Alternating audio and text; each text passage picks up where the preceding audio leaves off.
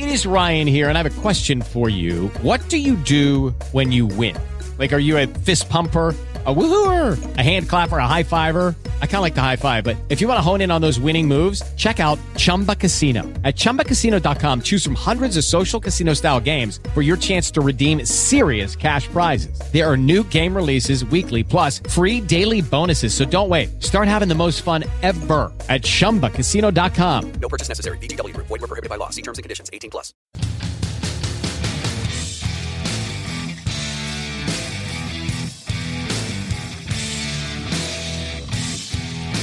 Hello, everyone. This is Mike Randle. You can follow me on Twitter at Randle Rant. You're listening to the Fantasy Football Beat, a RotoViz podcast. Each week, I am joined by an NFL beat reporter, and we break down one of the biggest games on the NFL slate. On this week's show, my guest is Luke Jones, WNST.net. We'll be discussing the great Sunday night football battle between the Ravens and the Steelers, one of the best rivalries in the NFL.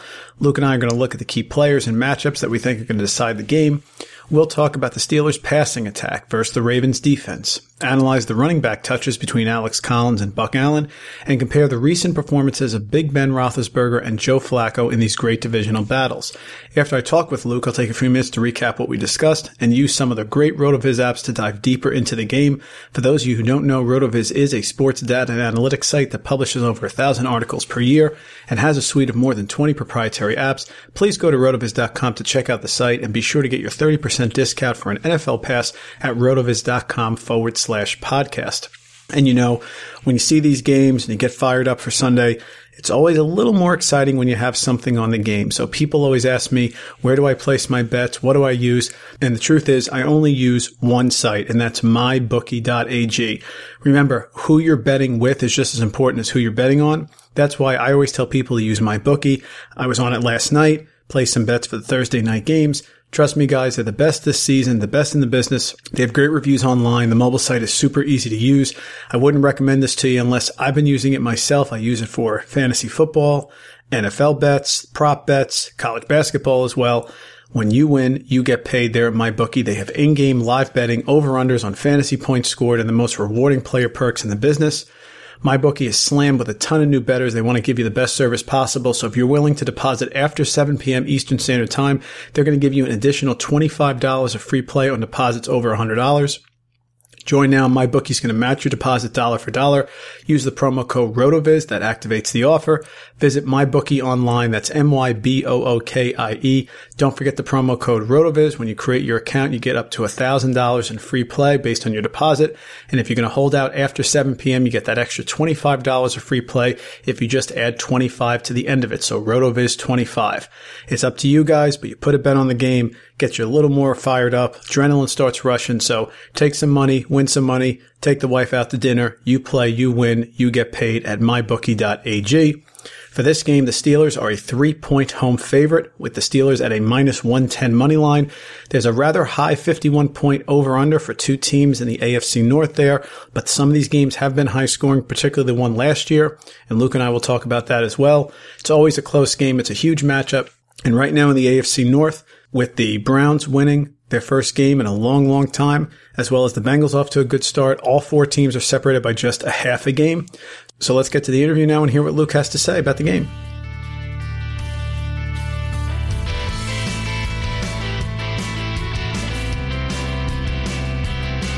Please welcome to the show Luke Jones, who covers the Baltimore Ravens for WNST.net. You can follow him on Twitter at Baltimore Luke. As always, Luke, thanks for taking the time to join me. You did a great job on our RV32 team preview series, and we're thrilled to have you back here in the Fantasy Football Beat. Thanks, Mike. I appreciate that. Always glad to talk to you and talk a little Ravens football. Uh, that was a nice win on Sunday, Luke. Ravens handled the Broncos 27-14. Broncos were 2-0 coming into the game. They shut them out for the last three quarters. You had a tough one in week two. You got behind early, so it was sort of a, a weird game script there. So I'm sure last week was a nice bounce back at home. It was, and it was a much needed win for this Ravens team. I mean, uh, of course, they go to Pittsburgh on Sunday night facing their biggest rival, but this team plays four of its next five on the road. And if you look at the Ravens over the last three years, since their last playoff appearance, their road resume just it's not very impressive. So uh, yeah, they've they've won some road games, but you look at the list of quarterbacks, backups, guys who aren't in the league anymore. I mean, it's just uh, it's not overly impressive. So they needed this win. I don't think it's something that was overwhelmingly impressive, but they did what they needed to do against the Denver team that was 2 and 0. You know, how good are the Broncos? I'm not convinced that they're uh, a serious contender, but a nice win nonetheless, entering a big stretch where they're going to be playing for the next five on the road. Yeah, on Sunday night we got Steelers Ravens. That's the Hatfields and the McCoys Sunday night football in Pittsburgh. If you look at the last six games here between them, They've been three and three. The average margin of victory has been 5.1 points. If you take out that 26-9 victory by Pittsburgh last year, the average is 2.8 points. So it's always close between these two teams. Last game on December 10th was the highest scoring one in the rivalry. They had 77 total points. This game has added emphasis because all four teams in the AFC North are now separated by a half game. Browns have won a game. Bengals look very impressive. So a lot of juice heading into a rivalry that really doesn't need more, huh? Yeah, uh, you just said it. I mean, this rivalry doesn't need any more juice, but it's certainly there. And for the Ravens, there's a lot of urgency. They haven't been to the playoffs since 2014.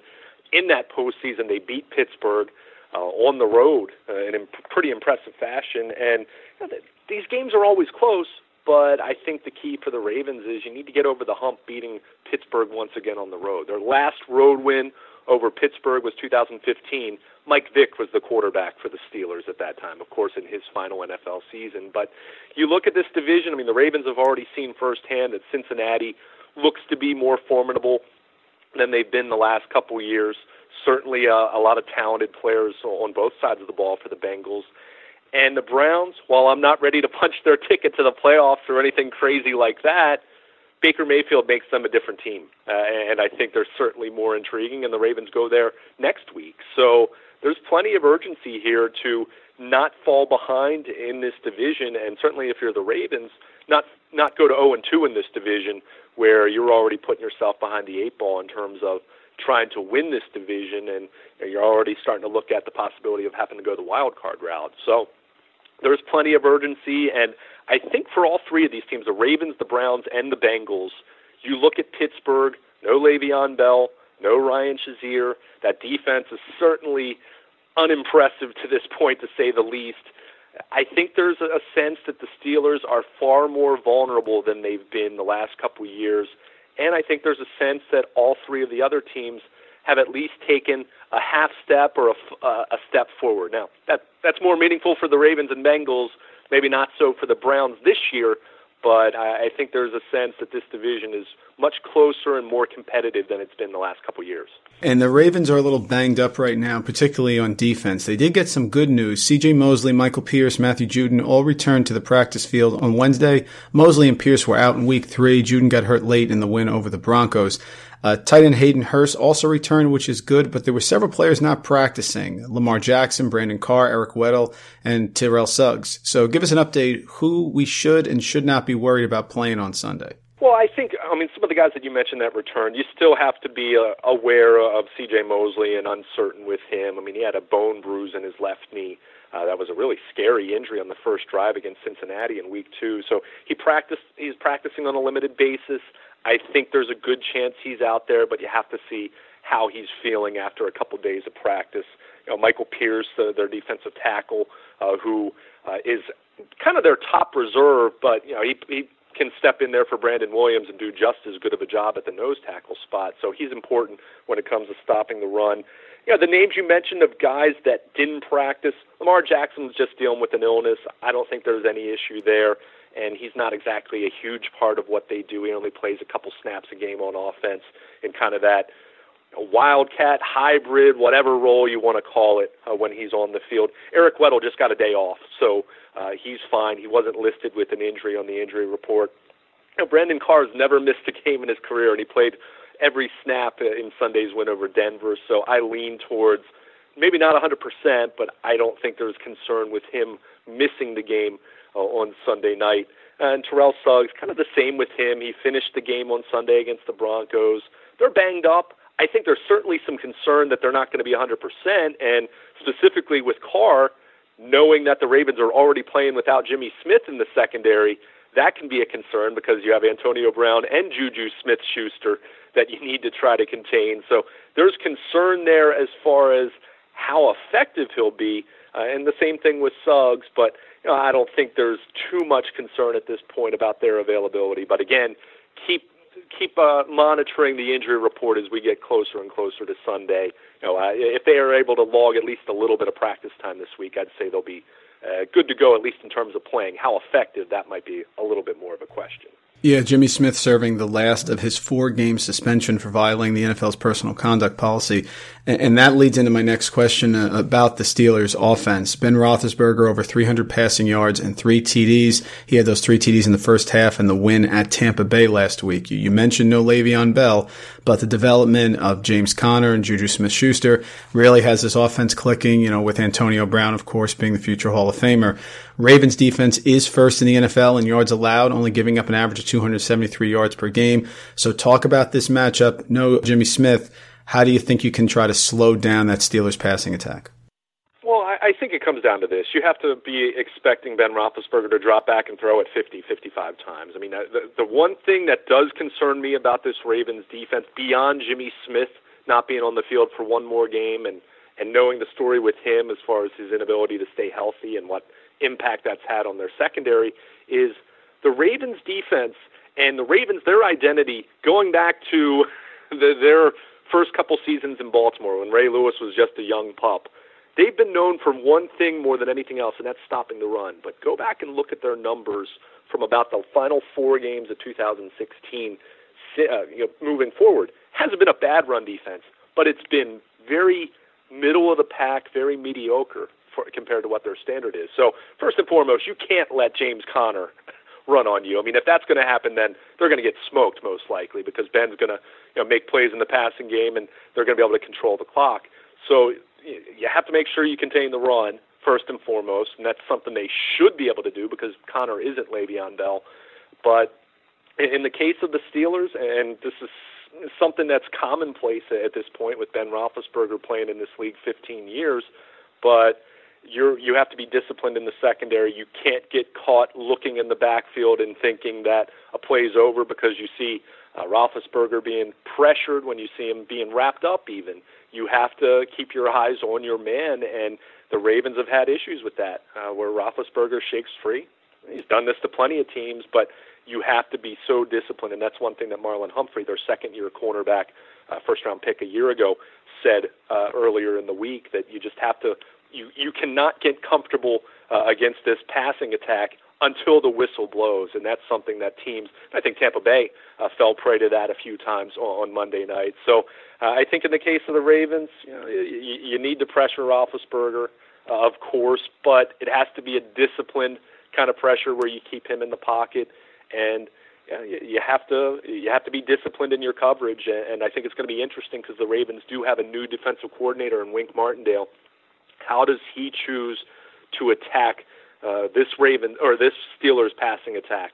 Got a, uh, Dean Pees, their former coordinator, got a ton of criticism at the end of that game in December last year, where Brandon Carr was left on an island with Antonio Brown. But as you pointed out, Juju Smith-Schuster has better numbers than Brown so far this year. So I don't know if you have uh, match up. If you match up, I don't know if you try to play sides. Uh, I don't know. You know. I mean, certainly you have to give Brown more attention, but uh, if you're not careful, Smith Schuster will beat you. So it's not easy. And as, as well as this Ravens defense has played, and as good as the passing defense looks statistically, I expect Pittsburgh to be able to score points on them. So uh, I think this one's going to profile much more similarly to the 39-38 game we saw in December in Heinz Field, more so than kind of what you think of classic Raven Steelers 13-10, something like that. I I don't think this is your father's Raven Steelers kind of rivalry, at least at this point in time. No, I agree. On Sunday Night Football, I think there are going to be some points in this game. And you talked about Ben extending the play. That's the key. He gets out of the pocket, he extends the play. That's when the defense breaks down. So uh, those are real key points that, that I agree with you on. If you look at the Ravens offense, uh, they're ninth in the league in passing yardage. Joe Flacco's been off to a real solid start. He has six touchdowns, completing 64% of his passes. Certainly looks healthy. Uh, after the injuries last year, you and I talked about that uh, coming in on the preview show. That was really the key is he didn't get healthy till the end of the year. John Brown has really emerged as a go-to receiver. Of course, Crabtree is there and Snead has popped a little bit, but John Brown has really stood out. Talk about this Ravens passing game and, and what do you attribute to the improvement from last year?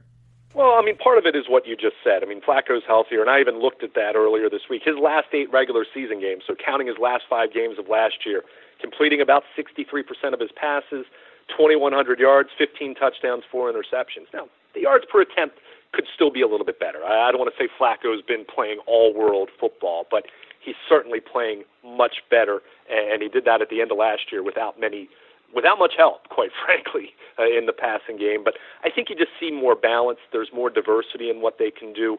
Certainly, John Brown has kind of been the, you know, kind of the leader in the clubhouse in terms of targets. Flacco's tried to throw the ball to him downfield a ton they haven't hit on it a ton, but they've hit on it some, and they've been able to make plays. And certainly, uh, defenses have had to respect John Brown's speed, and I think that's just helped uh, the middle of the field, the intermediate intermediate portion of the field with Crabtree, with Willie Snead. Perhaps the biggest surprise for their offense so far has been their third round rookie tight end, Mark Andrews, who, uh, Mike, I'll be honest, I saw him in, in the summer. He was hurt when he did practice. He didn't really do anything and I was wondering if this was going to be a guy that ended up being inactive on game day, quite frankly. Of course, Hayden Hurst, their first round tight end, who is back at practice this week. We'll see how much practice time he needs, if it's going to be practical for him to play this week. But Andrews has been a seam beater for them. Uh, and as I mentioned with John Brown's speed, you have to respect him uh, over the top.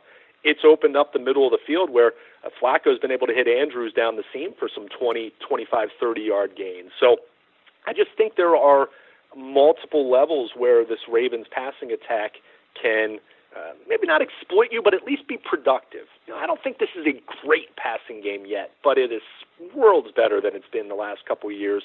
And I think uh, it's all been clicking well. Uh, Flacco's health, uh, the, having some more uh, you know diverse weapons, some more productive weapons, really at every level of the passing game. Uh, and I think you have to give Marty Mornhinweg some credit too. I've been critical of him. Uh, lots of people in Baltimore have been critical of him. But if you're going to defend Joe Flacco in saying, well, he hasn't had a lot of great weapons around him, don't you have to give Mornhinweg a little more slack and say, well, he hasn't had a whole lot to work with, uh, especially that Denver game this past Sunday. I thought they schemed up very well to try to offset Von Miller uh, and that Denver pass rush with what they did in terms of passes, in terms of moving Flacco around. So it's really been a, an, enti- an all-encompassing explanation uh, for this Ravens passing game being better. And now the big key will be doing it on the road. They didn't play very well. Uh, they were horrible in the first half, really the first quarter and a half against Cincinnati in week two, and you know, that they weren't able to recover. So the key will be taking that on the road. But I'll say this about Joe Flacco, even last year, where he had a uh, Jeremy Maclin, who was a shell of his former self, Mike Wallace, and not a whole lot else. Alex Alex Collins running the ball certainly.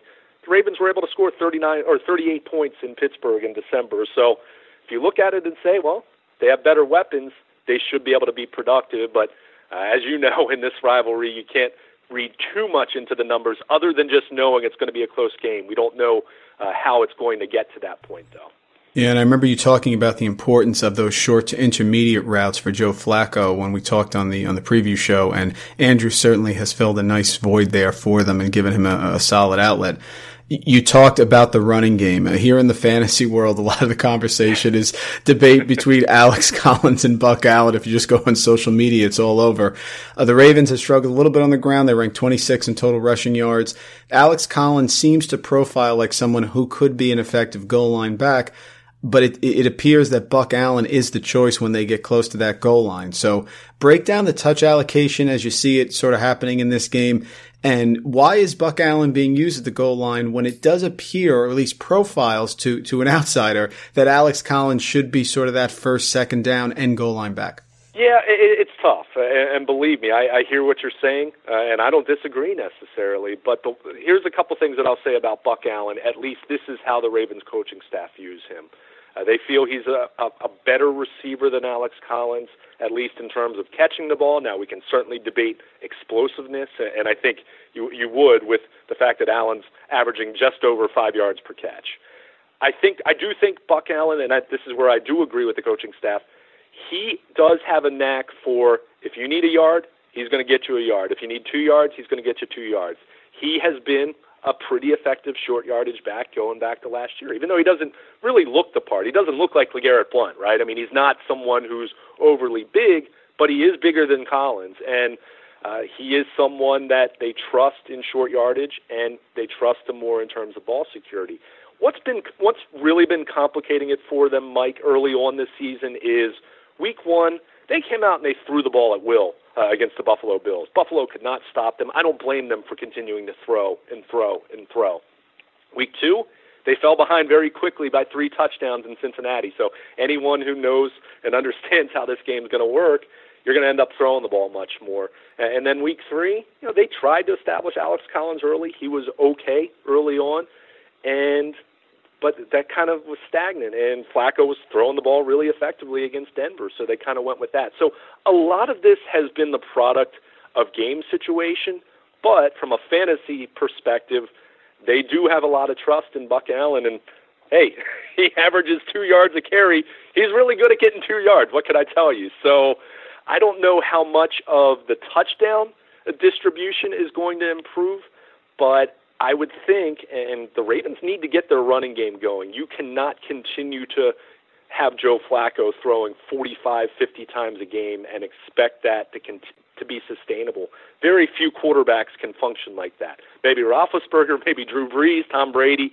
Uh, Flacco has proven time and time again that he needs a little more balance to continue being consistent. So they need to get their running game going in general. I think if their offensive line uh, can get things going more than they have to this point, you're going to see Collins get more touches and you're going to see him be more productive. What that means at the goal line, that's a little that's a little hairier at this point, and I know it's really frustrating for fantasy owners. But uh, like I said, a lot of this is game situation. They think Buck Allen's better in pass protection. Collins, you know, that's a little bit more of a weakness for him. But uh, I'm with you though. When I see uh, Allen out snapping uh, Alex Collins, I kind of scratch my head a little bit, and it's nothing against Buck Allen. I think he's fine for what he is, but he's very clearly a backup running back. And even if Collins doesn't have the frame, because keep in mind he's about 205 pounds. You know, he, he's not a Zeke Elliott, he's not a Le'Veon Bell, he's not uh, a Fournette, he's not that big back. But so maybe he's not. You shouldn't expect him to carry 25 times, but I think he can be more involved, and certainly uh, he, he's more of a home run hitter in the backfield than Allen can be. So I'm, I've been mystified about it, but I, I do know this: the coaching staff really has a lot of faith in Buck Allen, and it's pretty evident by, by the snap distribution and the fact that he leads the team in touchdowns. In fact, I joked earlier this week. Uh, I wrote at w, WNST.net that uh, you have to wonder if Buck Allen's on John Harbaugh's fantasy football team. That's for sure. that's a, that's a great point. And of course, Kenneth Dixon is out at least until later in the year on IR. So it, it looks like they're both going to have a role. And you know, of, co- of course, Luke, uh, John Harbaugh doesn't care about our fantasy team. So that, that's, that's, right. Fine. That's right. Uh, he he cares about wins and losses, not uh, our wins and losses. Right. Well, we appreciate a few minutes here. Uh, just one more question. I, I, know you're very busy. It's time to put you on the spot. Big rivalry game Sunday night in Pittsburgh. Ravens and Steelers going to be a classic. Who do you think comes out on top in Week Four? You know what? I, I think this is this is going to be uh, which team is first to thirty. Uh, and, it might be a little bit higher than that. Maybe not 39 38 like it was last December, but I expect there to be points scored in this game. And it comes down to this for me. Uh, and I did some research recently uh, after the Cincinnati loss. The Ravens have eight wins since they beat Pittsburgh in the 2014 postseason. Those eight wins have come against the following quarterbacks Mike Vick, Blake Bortles, Andy Dalton once. They've also lost him three times on the road. EJ Manuel, Brett Hundley, Josh McCown, and DeShone Kizer twice. The Ravens need to beat some. They need to beat some good quarterbacks on the road, and you don't apologize for your schedule you're you're going to have guys that are injured and banged up, and you're going to be fortunate and just as fortunate as they've maybe been from a scheduling standpoint and a opposing quarterback standpoint. They've had some injuries the last couple years, so it all you know kind of cancels out. But at the same time, you got to go on the road, and you can't just play close against Pittsburgh. You got to win a game. So uh, I think the pressure's on for them in that regard. Even though it is only week four and it's not season ending or season defining, but teams missed the playoffs by one game the last couple of years, one play really the last couple of years. Uh, if you do a little more work early in the season, you maybe it doesn't come down to one play, but until they prove it, you know, it's hard for me to to bet on them and, and against Pittsburgh at Heinz Field. So I'll go with Pittsburgh uh, in another one possession game, and uh, the Steelers though will be the first team to get to 30. And uh, let's go with 31-27. How's that? Uh, sounds great. Luke, we can't thank you enough, folks. That's Luke Jones from WNST.net. Please follow him on Twitter. Great follow at Baltimore Luke. We appreciate a few minutes here and, and, we're really looking forward to Sunday's game. So thanks. Best of luck on the rest of the season. Maybe we'll catch up later this year. Sounds good, Mike. Thanks, uh, and enjoy the game Sunday night. Should be a good one, as it usually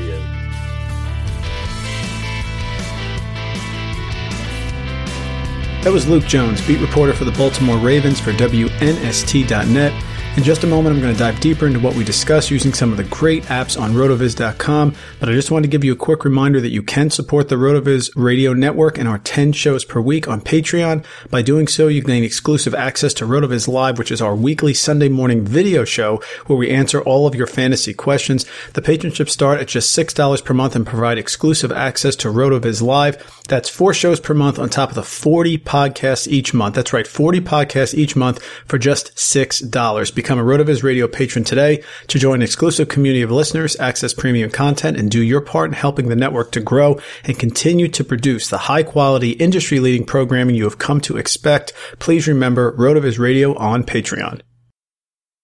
We thank Luke Jones from WNST.net for joining us here to give us a preview of one of the best rivalries in the NFL, the Ravens and the Steelers. And to add to this, it's going to be a Sunday night game in Pittsburgh under the lights. Just going to be a fantastic AFC North battle. The question is, from a fantasy perspective, how is this game going to go?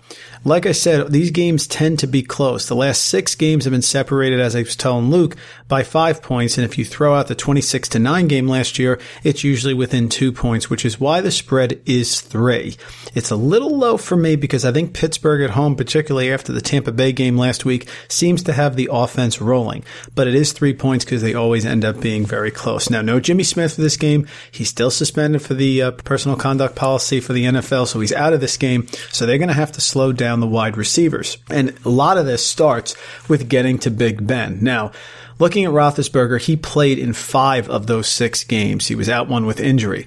But in the last five Raven games, it's very interesting. Four of the last five, he has thrown for less than 300 yards. He had the huge game last year, 44 of 66. He attempted 66 passes in that game last year for 506 yards, two touchdowns, no interceptions.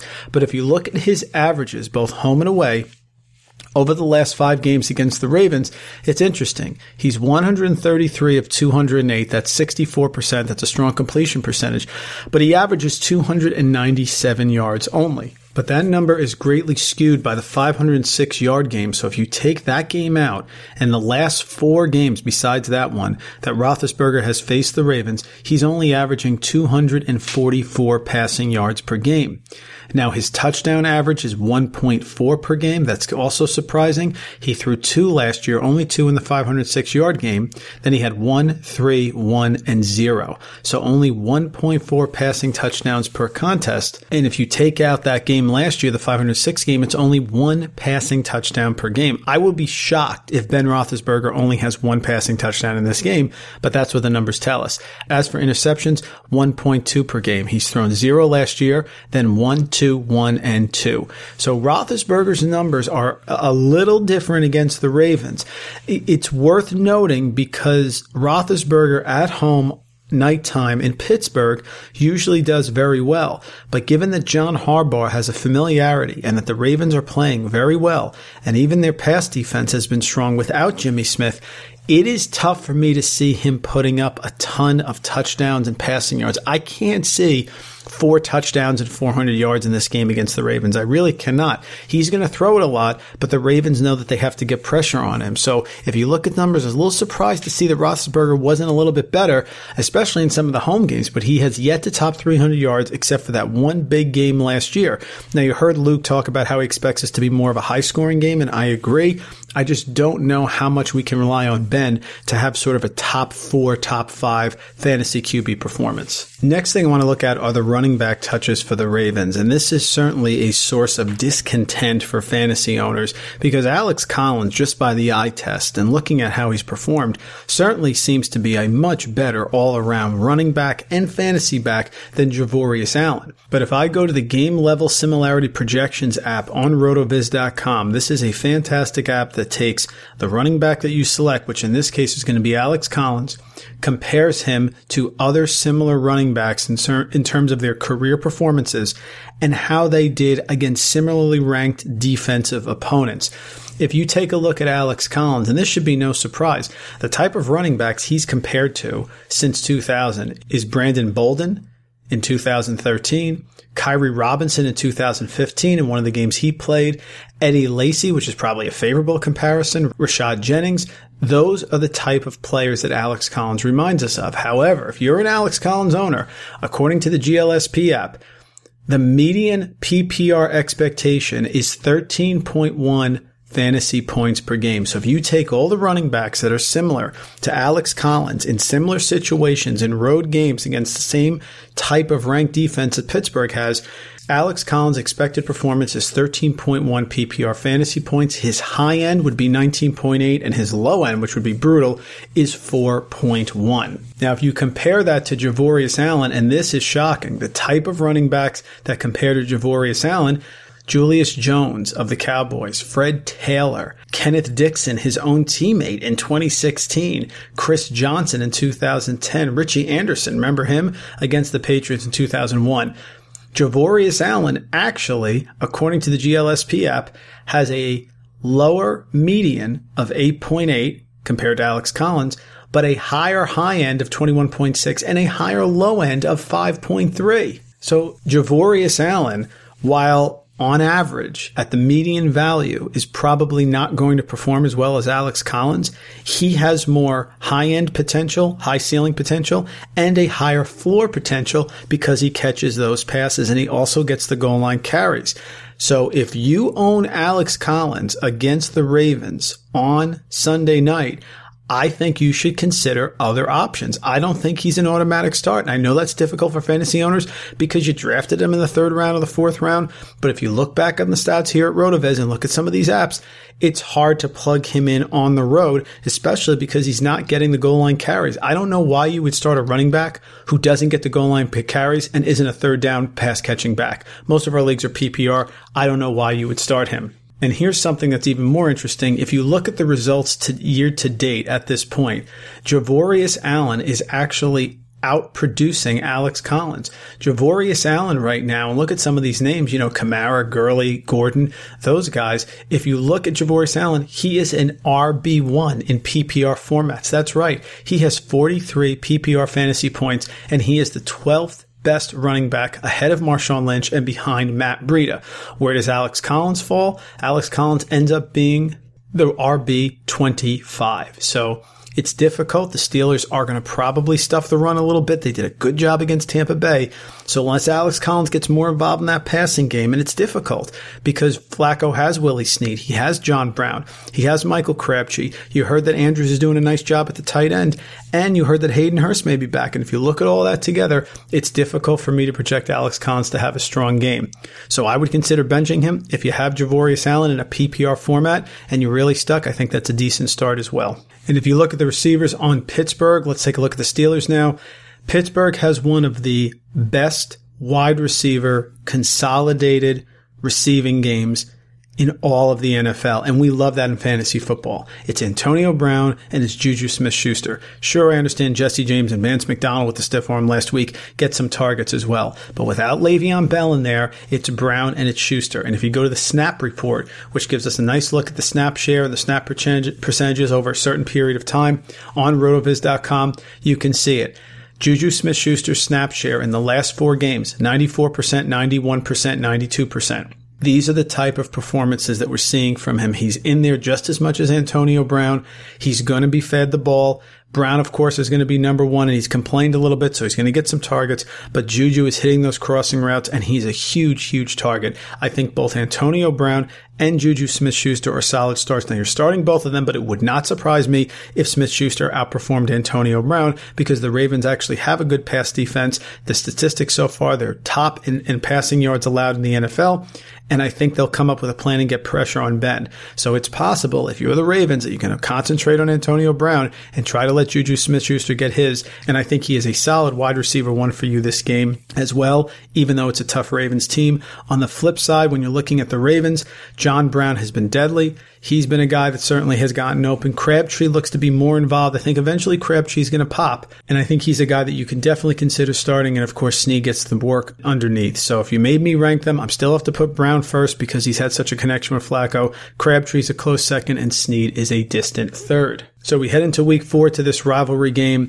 I am going to take the Steelers at home. I agree with Luke. I think the Ravens are going to play well, but I am going to take the Steelers. I'm going to give the three points. While it can be a close game, I think that's too little to give on a Sunday night in Pittsburgh, so I like that as well. And for the over under being 51 points, I think this game follows a very similar path to what the Falcons and the Saints did in that rivalry game last week. Probably early on, there's a feeling out process and it's not going to be high scoring right away. But once we hit a certain point, the defenses are going to get tired. The pressure is going to be there from Ben and the passing game, and Flacco is going to start hitting some things as well. And I will take the over on this game over 51 also. So give me the Steelers, the minus three, and the over 51. This is going to be the highlight game of the week in week four. Please continue us to stay with us here on RotoViz. Please make sure to rate and review RotoViz Radio on your favorite podcast app and follow us on Twitter at RotoViz Radio. We're going to continue next week bringing you another great game. We'll have a beat reporter in, and then, of course, the fantasy analysis as well. That's going to do it this week for the Fantasy Football Beat Report. I'm Mike Randle. Please follow me on Twitter at Randle Rant. Thanks so much for tuning in. Thank you for listening to the Fantasy Football Beat, a RotoViz podcast. Please rate and review the RotoViz Radio podcast on iTunes or your favorite podcast app. Contact us via email, rotovizradio at gmail.com, and follow us on Twitter at rotovizradio. And remember, you can always support the pod by subscribing to RotoViz at a 30% discount through the RotoViz Radio homepage, rotoviz.com forward slash podcast. It is Ryan here, and I have a question for you. What do you do when you win? Like, are you a fist pumper?